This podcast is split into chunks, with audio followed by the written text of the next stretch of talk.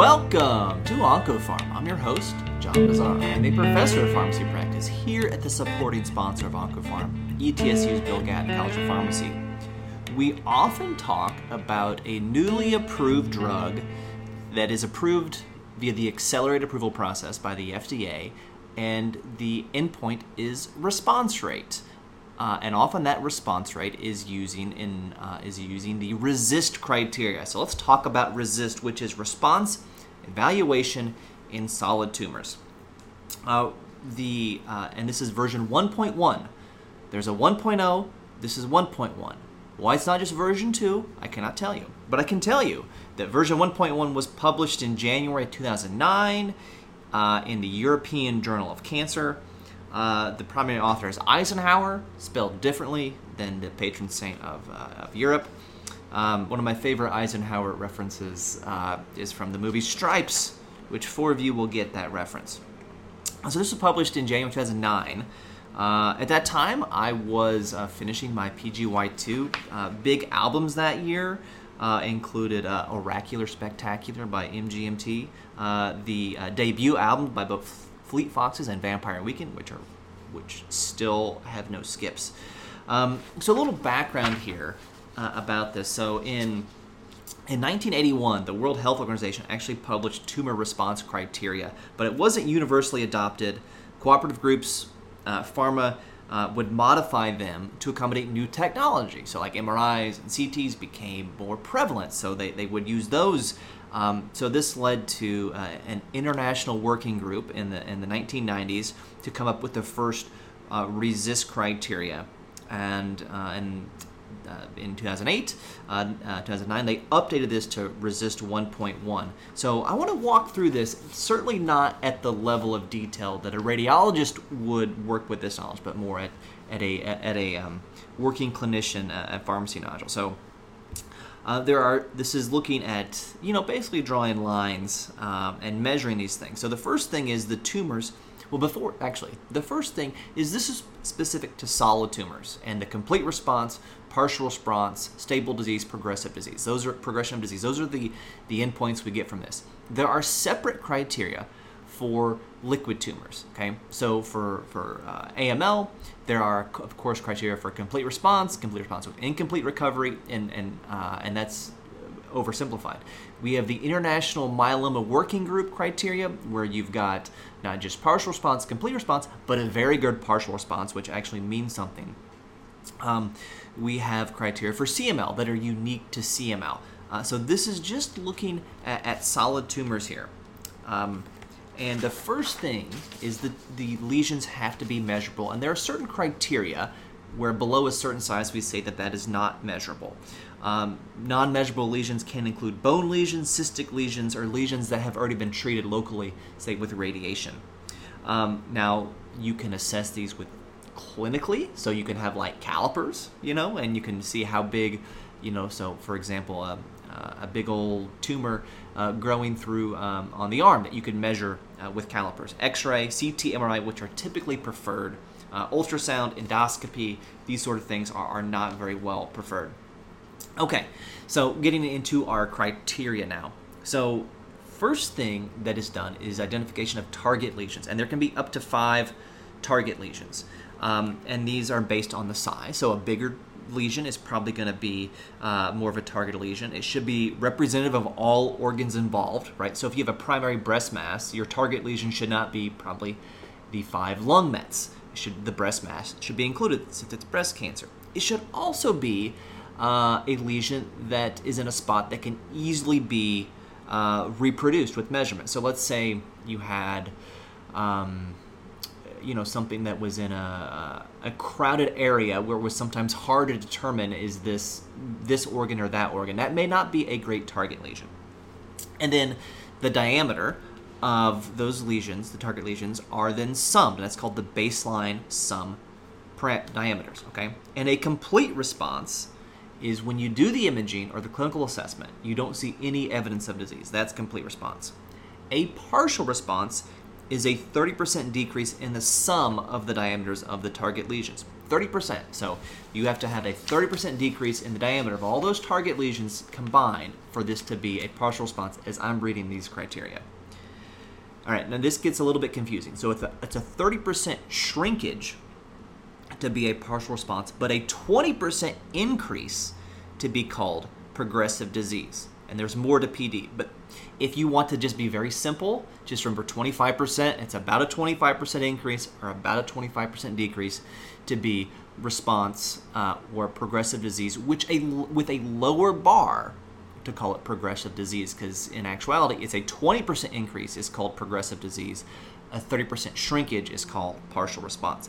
But it's not just a 20% increase, it's a, a, for progressive disease, it's a 20% increase in the sum diameters of the smallest sum on study. So let me give you an example. Let's say somebody has a 20 centimeter lesion that grows to 24 centimeters, right? It's grown by 4 centimeters. That's 20% increase. That's progressive disease. If that 20 centimeter lesion shrinks by 50% down to 10 centimeters, that is a partial response, right? That's a 50% uh, decrease. But now at 10 centimeters, if that grows to 12 centimeters, it's grown by 20%, that is then progressive disease.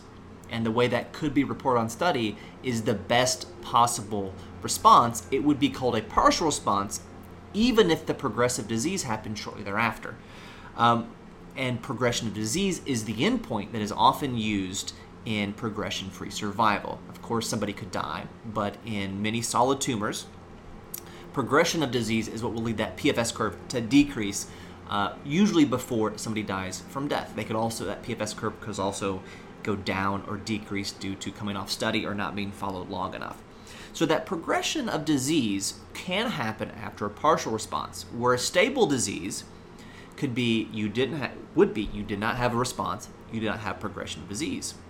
So it can be a little a little misleading just to look at these response criteria in a vacuum because you can have a patient that has stable disease for nine months. You can have a patient, uh, say patient A progress or standard stable disease for nine months. Let's say patient A has a partial response in three months, progression of disease then at six months, and dies at seven months, which is one of the reason these criteria are pretty much universally accepted and used in solid tumors, but they um, are not the end all be all, right? Overall survival is still the best endpoint that we can use here. Um, they are very much, in my opinion, analogous to measuring blood pressure in a drug to treat hypertension. The point of treating hypertension, yes, it is to decrease the blood pressure, but ultimately the reason you're decreasing the blood pressure is to prevent or reduce the risk of stroke, heart attack, and death. That's why you're doing it. So we want these drugs for solid tumors to decrease the tumor in hopes that people live longer and that they have a better quality of life. And those are the more important points uh, to consider. It is also worth considering that the RECIST criteria, which the 1.1 criteria we currently use, were developed in 2008 going into 2009. That was primarily based in the cytotoxic chemotherapy era. This was pre ipilimumab, before we had immune checkpoint inhibitors. There was IL 2 and, and TNF alpha, not used a whole lot. We only had a handful of TKIs in January 2009. We had imatinib, nilotinib, dasatinib, erlotinib, uh, sorafenib, and sunitinib, I think, are all the ones that we had. We weren't quite fully into the targeted therapy era. Now, more importantly, we know that immunotherapy, immune checkpoint inhibitors, sometimes can lead to something called pseudoprogression, where um, the tumor, because of local inflammation, appears bigger on imaging at, say, your two or three month first imaging standpoint and looks like progressive disease. We have some. Uh, the iRECIST, which you wonder if after the iPod, if they would not be called iRECIST and be called like immunoresist, but they're called iRECIST. They're not formally adopted yet. It's kind of an exploratory endpoint. Uh, they're still, and this these are published in Lancet Oncology 2017 essentially the, the key difference here is the first time you ident- as I understand it, the first time you identify progressive disease, you call it I, unconfirmed progression, progressive disease. And if it's still progressive at subsequent endpoints, it becomes progressive disease. But because you can experience tumor progression or pseudoprogression and then have a response, that needs to be accounted for when you're using something like progression free survival, because you might have patients that have initial progression on immune checkpoint inhibitor.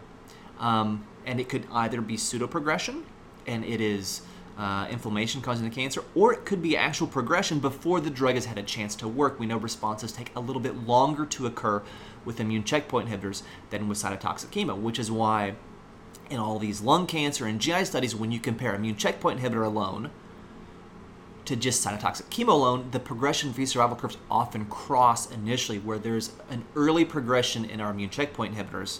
Um, because they take a little bit longer to work. The immune system needs some time to get trained up to, to fight these tumors. So that's the iRECIST, which would be specific for um, immunotherapy clinical trials. Um, uh, it's a little bit of an, an, of an unanswered question should these be used instead of RECIST? You could also argue this is not the most important question. The more important question is overall survival, and we should devote our resources as a society in funding and uh, designing studies to assess overall survival with adequate power uh, rather than having these discussions, especially when you consider that um, many um, combinations of cytotoxic chemo and immune checkpoint inhibitors uh, are used together uh, in, in clinical trials and to treat these cancers. So this is a, really a fundamental kind of thing to understand if you're working with solid tumors, which is why I want to do a podcast about it. Um, so again, just to to to wrap this up, RECIST criteria, complete response in solid tumors. Tumors gone visibly doesn't mean it's cured, but you can't see on a CT scan. You can't palpate, you know, lymphadenopathy or anything like that. You can't see the mass uh, anywhere that that we can see. Uh, a partial response is that the of these target lesions, there can only be up to five. There may be others. They have um, they have decreased in size um, in some by 30% without the new occurrence of another lesion. So a new lesion, you can have a mixed response where like a lot of the cancer went away, but suddenly there's a brand new liver lesion that would be considered uh, disease progression. Stable disease is you don't have uh, partial response and you don't have disease progression. Disease progression is an increase in the sum of the target lesions by 20%. Um, and the, the easiest way to think about this partial response, things shrink by 30%, stable disease, things are between 30 and 20% change, and progression of disease is things that increase by 20%. Um, but as I said, this is a surrogate endpoint. It's like seeing A1C go down. That is good, but we like to see people live longer without dying from diabetes or having complications from diabetes like nephropathy, neuropathy, uh, or retinopathy, for example. Okay, so that's the RECIST criteria. Thank you for listening. You can follow me on the app formerly known as Twitter at FarmD, and you can follow the podcast on both uh, the old Twitter, Instagram, and threads at OncoPharmPod. And until I talk to you again, remember, doses matter. Thank you.